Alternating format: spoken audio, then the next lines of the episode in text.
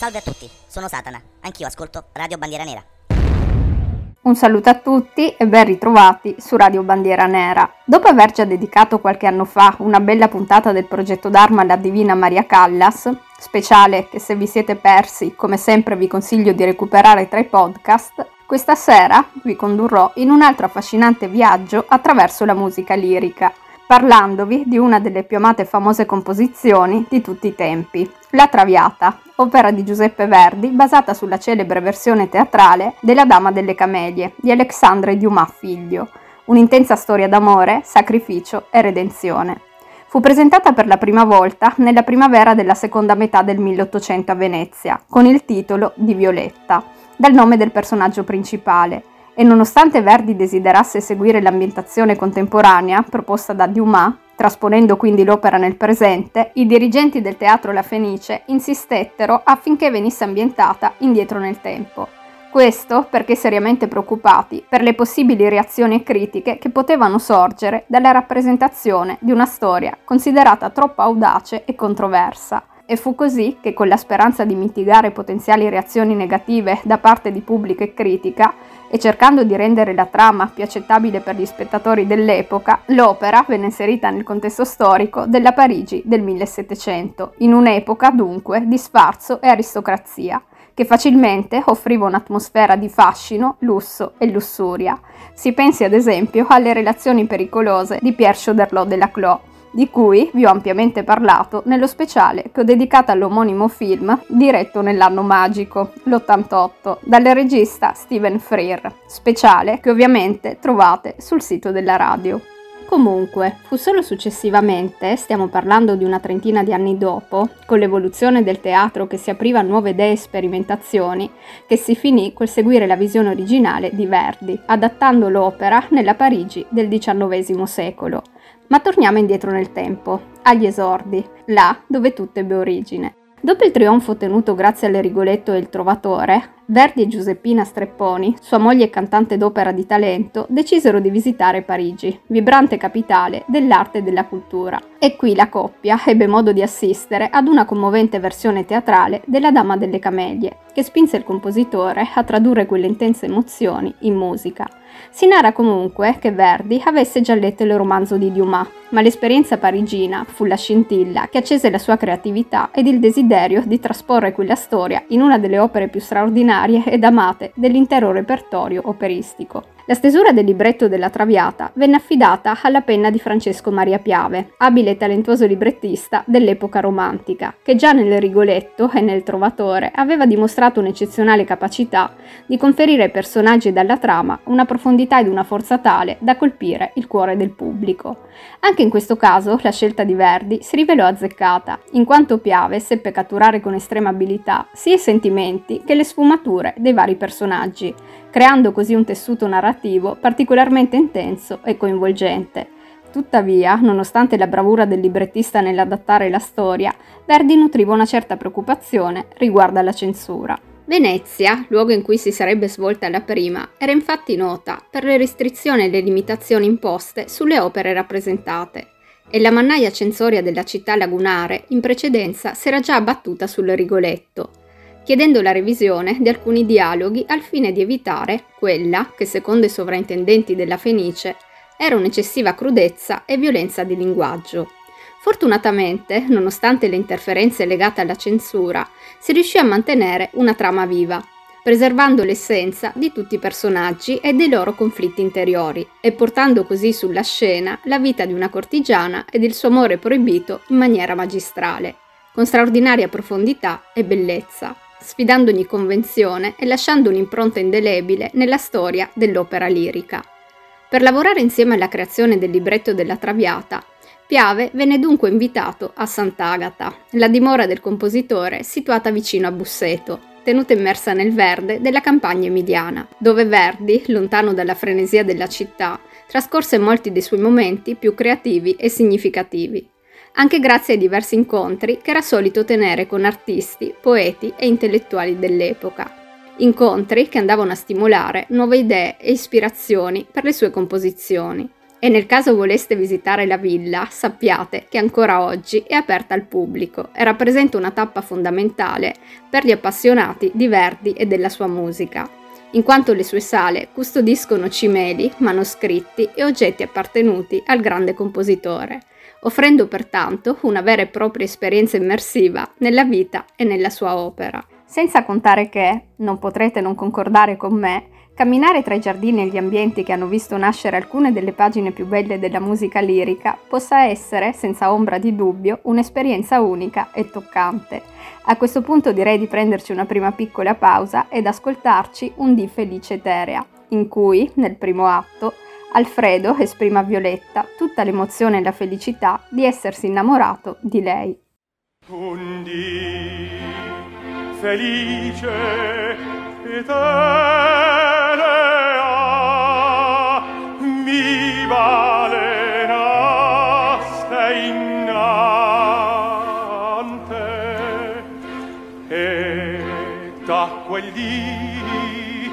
Shema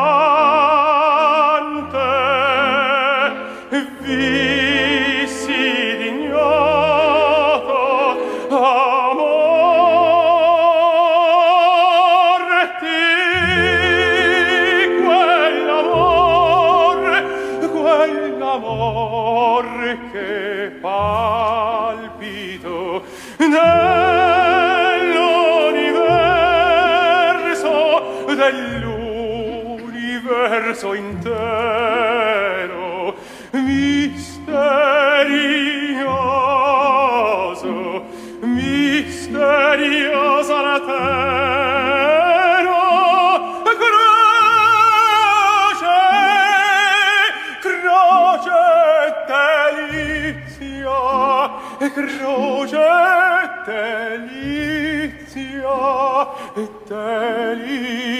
delizia le corre. Comunque, Piave, mostrandosi ottimista riguardo alla collaborazione con il Gran Maestro, pieno di entusiasmo e certo di un risultato artistico eccezionale, ad un amico scrisse: Andrà tutto bene, sono certo che ne verrà fuori un capolavoro. Inviata una prima bozza del libretto al direttore della Fenice, purtroppo, però, la realtà si dimostrò meno favorevole del previsto, in quanto, a quel punto, divenne chiaro che una messa in scena dell'opera in abiti contemporanei sarebbe stata impossibile.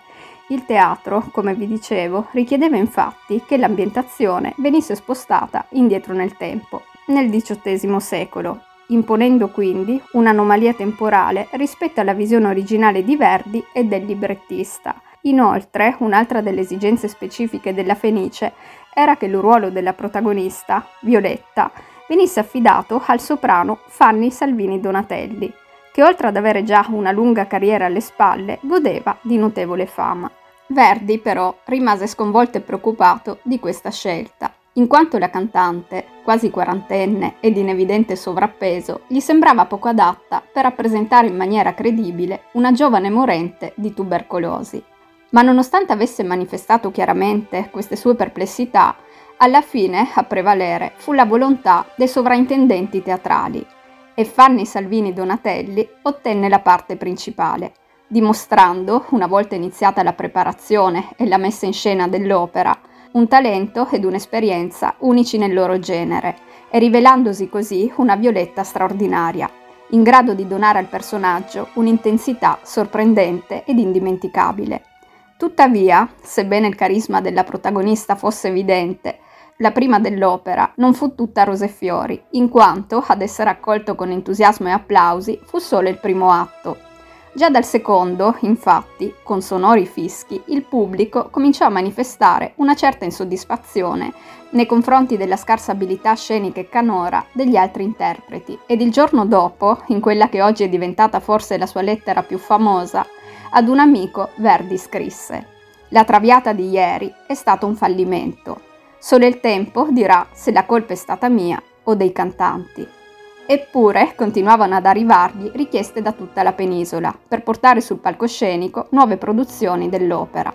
Richieste che lui era restio ad accettare, a meno che non fosse totalmente sicuro della qualità e della preparazione dei cantanti. e dunque, nonostante le suppliche dei vari teatri, finì col rifiutare moltissime offerte. La svolta determinante si ebbe l'anno successivo, quando il compositore, dopo aver apportato alcune significative modifiche alla partitura, acconsentì ad una nuova rappresentazione al Teatro San Benedetto di Venezia, dove interpreti di gran lunga più validi dei precedenti riuscirono a toccare l'animo di ogni singolo spettatore. E fu così che in questa memorabile occasione la Traviata raggiunse finalmente il riconoscimento che meritava ed il successo ottenuto segnò l'inizio di trionfi e celebrazioni che la consacrarono come un capolavoro capace di commuovere e appassionare il pubblico di ogni epoca. E Verdi ne uscì sicuramente più sollevato, tanto da scrivere all'amico dell'epistola precedente queste parole. Allora, riferendosi alla rappresentazione tenuta presso la Fenice, l'opera venne considerata un fiasco, ora ha creato scalpore. Trai tu le tue conclusioni. Da quel momento in poi la Traviata intraprese un incredibile viaggio attraverso le principali città europee, ottenendo reazioni diverse. A Madrid, Vienna, Parigi e Barcellona riscosse un notevole successo. A Londra, invece, fu ostacolata dagli esponenti della Chiesa, che la consideravano moralmente discutibile. E come se non bastasse, la stessa regina Vittoria decise di astenersi dal visitare teatri durante gli spettacoli. Nonostante le critiche resistenze, però, l'opera riuscì a farsi strada nel cuore degli inglesi, divenendo oggetto di discussione e vivaci dibattiti. La tournée internazionale toccò anche New York, dove alcuni critici trovarono l'opera audace, ma allo stesso tempo ebbero l'onestà intellettuale di riconoscere che il tema trattato non era poi così dissimile da quello di altre produzioni, tra cui, ad esempio, il Don Giovanni. E detto ciò, alla fine della fiera, la Traviata, affermandosi sempre di più nel panorama operistico, divenne una delle opere più rappresentate durante la vita di Verdi. Pensate un po'. Adesso mi rivolgerò a chi non ha assolutamente idea di cosa parli quest'opera, facendo un brevissimo riassunto della trama, che si concentra sulla storia di Violetta Valéry, una cortigiana parigina di alto bordo, che vive una vita frivola e mondana. Nel primo atto incontra il giovane ed idealista Alfredo Germont, di cui si innamora sinceramente. I due iniziano quindi una relazione appassionata, ma la felicità della protagonista verrà messa a dura prova quando il padre del ragazzo le chiederà di lasciare il figlio perché il loro rapporto rischia, a detta dell'uomo, di rovinare seriamente la reputazione della famiglia. E a questo punto, pur amando il giovane, la povera Violetta finirà con l'andarsene da Parigi e lasciare Alfredo senza dargli alcuna spiegazione. Inutile dire che compierà questo gesto con grande dolore ed infatti la sofferenza finirà lentamente col consumarla. Tornata nella capitale, durante una festa, ritroverà l'amato, che oltre ad essere confuso e tormentato, dimostrerà una certa gelosia, la quale, trasformandosi in tutta una serie di malintesi, li porterà a separarsi ancora una volta. Nell'ultimo atto, il terzo, la nostra Violetta è ormai gravemente malata di tisi e vive una vita di solitudine e dolore. E di più non dico, perché a questo punto, chi non conosce la storia, è bene che si guardi o ascolti La Traviata. Musicalmente parlando, invece, c'è da dire che Giuseppe Verdi, maestro nel comporre melodie coinvolgenti ed emozionanti, ha dimostrato tutta la sua abilità creando una partitura che attraverso arie solenni e drammatiche, ma anche delicate ed intime, è riuscita a toccare le corde più profonde degli ascoltatori e a dare vita a personaggi indimenticabili e dalle mille sfaccettature ed ognuno di loro è ben caratterizzato e vocalmente distinto. Il soprano Violetta, ad esempio, esprime tutta la sua passione e la sua vulnerabilità attraverso arie intense e virtuosistiche. Il tenore Alfredo canta con ardore ed emozione, mentre suo padre, Giorgio Germont, baritono, nel corso dell'opera subisce un'evoluzione significativa causata da un profondo conflitto interiore. Ma non ci sono solo duetti e confronti vocali, ad esprimere emozioni e contrasti dei vari interpreti, perché anche i cori contribuiscono a creare atmosfere struggenti e coinvolgenti. Ed in tutto questo, ovviamente, non manca l'orchestra, che gioca un ruolo fondamentale nel portare a compimento la potenza emotiva di tutta l'opera. Dunque, come abbiamo visto, La Traviata è senza ombra di dubbio un'opera unica e straordinaria, che ha anche una peculiarità che la distingue dalle altre opere di Verdi, la sua ambientazione che si svolge esclusivamente al chiuso. Scelta questa che rappresenta un'innovazione audace, in quanto la maggior parte delle opere liriche dell'epoca avevano luogo all'aperto, o comunque in contesti più ampi. Questa, invece, si realizza prevalentemente in dimore private, come ad esempio la residenza di Violetta, ed è proprio l'ambiente confinato che contribuisce a creare un senso di maggiore intimità e a fornire l'opportunità di esplorare il mondo interiore dei vari personaggi, anche attraverso momenti più intimi di pura autoanalisi. Ed è così che vita di lusso e feste sfarzose si svolgono in saloni opulenti, mentre emozioni travolgenti e svolte drammatiche avvengono all'interno di ambienti più ristretti. Arriviamo infine in tempi più recenti, perché La Traviata è un'opera amata e senza tempo, che ha continuato a conquistare gli spettatori nel corso degli anni, approdando anche sul grande schermo. Mi riferisco alla versione cinematografica di fine anni 60 del regista Mario Lanfranchi, il primo a portare il melodramma sul grande schermo. Per il ruolo di Violetta venne scelta l'acclamata Anna Moffo, soprano statunitense, nata da genitori italiani e all'epoca una delle più grandi stelle dell'opera lirica, che con la sua voce cristallina, la capacità di esprimere le emozioni profonde e complesse della protagonista, ma anche una straordinaria bellezza, si rivelò senza ombra di dubbio una scelta più che azzeccata. Ascoltiamola adesso cantare, sempre libera, una delle arie più famose dell'opera, in cui la Violetta del primo atto, libera e spensierata, esprime tutta la sua gioia di vivere. Sempre libera che gira, correggiare di gioia in gioia, tu che scorre liber mio, e sentieri del piacer, nasce il giorno al giorno muoia, sempre lieta, libera,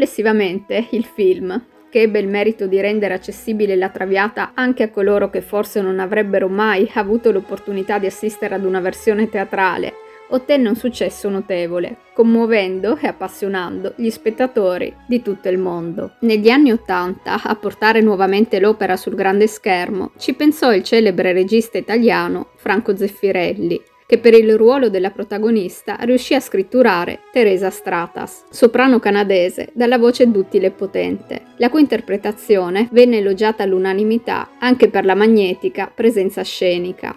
Nel ruolo di Alfredo troviamo invece Placido Domingo, uno dei più grandi tenori della sua generazione, che con la sua esibizione appassionata ricevette ampi consensi. Così, in un connubio che oserei definire magico, le voci dei due diedero vita a duetti ed arie indimenticabili e nel complesso il film ottenne numerosi elogi sia per la fedeltà alla trama che per la musica, ma anche per le sontuose scenografie capaci di immergere gli spettatori nell'elegante e sfarzoso mondo parigino del XIX secolo. A questo punto direi di prenderci un'altra piccola pausa ed ascoltarci un brano tratto proprio da questo film, Libiam negli Eti Calici, uno dei momenti più festosi e conosciuti dell'opera, in cui, nel primo atto, i personaggi, riuniti per festeggiare, brindano tutti insieme.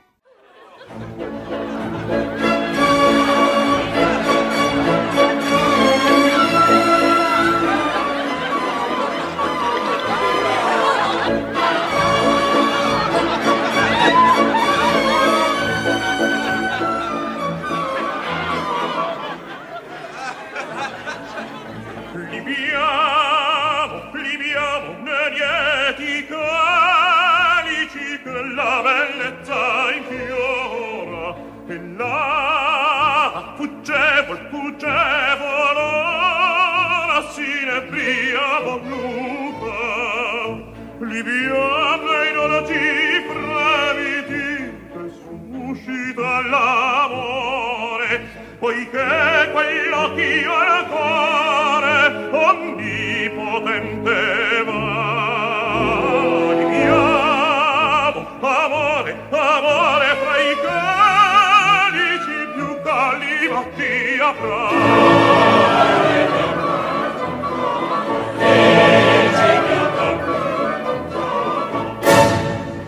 Rimanendo sempre in ambito cinematografico, forse ricorderete che nel film Pretty Woman c'è una scena in cui Richard Gere porta Julia Roberts all'opera per vedere, indovinate un po', proprio La Traviata. Ed in questa toccante sequenza, la Roberts, nel ruolo di Vivian, viene letteralmente rapita dalla voce di Violetta, che canta la celeberrima Amami Alfredo, una scena carica di emozione e bellezza, che fu tra l'altro il mio primo approccio con la Traviata. All'epoca ero molto piccola, 10 anni, e devo ammettere che quella musica mi incuriosì notevolmente. Dunque, dopo aver visto ed ascoltato quell'interpretazione struggente, corsi ad ascoltare l'opera completa da un vinile di mio padre. Diciamo pure che è da quel momento che è nata la mia passione per la lirica e la Traviata è rimasta la mia preferita in assoluto. 啊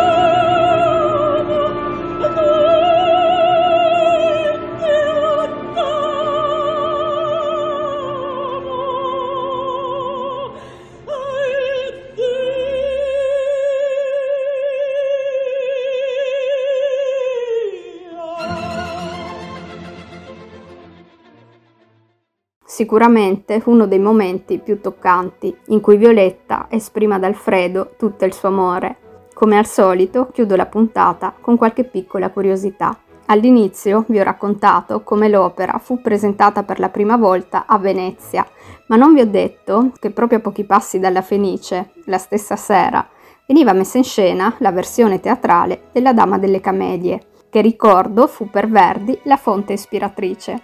Ad ispirare Dumas fu invece Marie Duplessis, una giovane cortigiana dell'alta società parigina, che con la sua bellezza straordinaria ed uno spirito libero e vivace divenne ben presto la più famosa ed ambita della capitale, anche per via dello stile di vita lussuoso e di sontuosi ricevimenti che era solita tenere nelle sue ville, nonché un'innata capacità di attirare ed incantare gli uomini. E tra questi c'era pure Alexandre Dumas figlio, che con lei iniziò una relazione tanto appassionata quanto tormentata. La loro fu una storia d'amore caratterizzata da alti e bassi, in cui momenti di grande felicità si alternavano a scenate di gelosia e litigi. Lo scrittore ne era totalmente ossessionato e quando la Duplessis contrasse la tubercolosi e morì appena ventenne, finì col dedicarle La Dama delle Camelie, descrivendola come una cortigiana dal cuore d'oro, pervasa da una struggente voglia di amore e di riscatto. Il romanzo ebbe un successo enorme, ma come abbiamo visto, fu con l'adattamento operistico di Verdi che questa storia conquistò l'immortalità, diventando un simbolo di amore e sacrificio, e toccando il cuore di generazioni di spettatori in ogni parte del globo. Poi, La Traviata non fu la prima opera lirica ad essere trasmessa alla radio, questo onore, se non ricordo male, spetta al Parsifal di Wagner, ma fu comunque una tra le primissime che negli anni venti entrarono attraverso le onde radio nelle case degli ascoltatori e quindi di un pubblico più ampio, che poté così ascoltare le emozionanti esibizioni senza dover andare a teatro e godere di qualcosa che altrimenti forse sarebbe potuto essere irraggiungibile. Questa possibilità rappresentò senz'altro una vera rivoluzione negli anni successivi le trasmissioni radiofoniche di opere liriche divennero sempre più popolari e l'intensa storia d'amore della Traviata continuò ad essere una delle opere più trasmesse e più amate dal pubblico di tutto il mondo. Dalla radio si passò infine alle registrazioni discografiche eseguite dai più rinomati cantanti dell'epoca, che dando vita a nuove interpretazioni aggiunsero all'amore di Violetta ed Alfredo sfaccettature sempre più ricche. E da tutt'oggi, sia in CD che in formato digitale, esistono numerose versioni della Traviata, registrazioni che ognuna con le sue peculiarità perpetuano il fascino e l'emozione di un'opera senza tempo che ha avuto un impatto significativo veramente ovunque, anche nell'ambito del balletto. Coreografi e compagnie di danza di tutto il mondo hanno infatti portato sulle scene spettacoli basati su questa struggente storia, e così hanno fatto pure diverse compagnie teatrali, offrendo al pubblico nuove sfumature e prospettive. Inoltre, oltre a Pretty Woman, che vi ho nominato prima, la musica della Traviata ha trovato spazio nelle colonne sonore di film e serie televisive, come ad esempio I Soprano, in cui, per sottolineare momenti di tensione ed emotività della trama, sono state utilizzate alcune delle arie più celebri. Le stesse che hanno fatto capolino anche nelle campagne pubblicitarie di quei marchi di lusso che volevano evocare l'eleganza e la raffinatezza dei loro prodotti. Ma non è tutto perché anche nel romanzo Camera con vista di Forster, da cui negli anni Ottanta è stato tratto un film meraviglioso, che nel caso non aveste visto vi consiglio di recuperare, nel romanzo, dicevo, viene fatta un'allusione all'opera di Verdi, quando il protagonista, durante una conversazione, descrive l'amata come una sorta di violetta, che per seguire le convenzioni sociali dell'epoca si vede costretta a nascondere la sua vera personalità. E ci sarebbero sicuramente altri esempi da riportare, perché la grandezza e l'impatto della Traviata sono e continuano ad essere enormi, anche nella sua pervasività nella programmazione dei teatri di ogni angolo del pianeta, confermando così il suo status di capolavoro intramontabile. E detto ciò, anche a Trieste, nelle stagioni operistiche, non manca mai, così come io non manco mai di andare a vederla ed emozionarmi ogni santa volta. C'è poco da fare, la Traviata è molto più di un'opera lirica, è un'inesauribile fonte di ispirazione. E per questa sera è veramente tutto. Salutandovi sulle note di Addio al passato, altra celebre aria tratta dalla Traviata, qui interpretata da Maria Callas, come sempre vi ricordo che potete mettervi in contatto con me attraverso la pagina Instagram, che è scritto tutto in minuscolo, progetto trattino basso Dharma trattino basso RBN pagina che vi consiglio comunque di seguire per rimanere costantemente aggiornati sulle nuove prossime trasmissioni. Nel caso voleste scrivermi per lasciarmi le vostre impressioni su questa puntata, non mancate di raccontarmi se vi è mai capitato di assistere alla struggente storia di Violetta e Alfredo a teatro. Mi raccomando, più d'arme meno dramma. Nel mentre continuate ad ascoltare Radio Bandiera Nera, la nostra radio. Un bacione e a presto.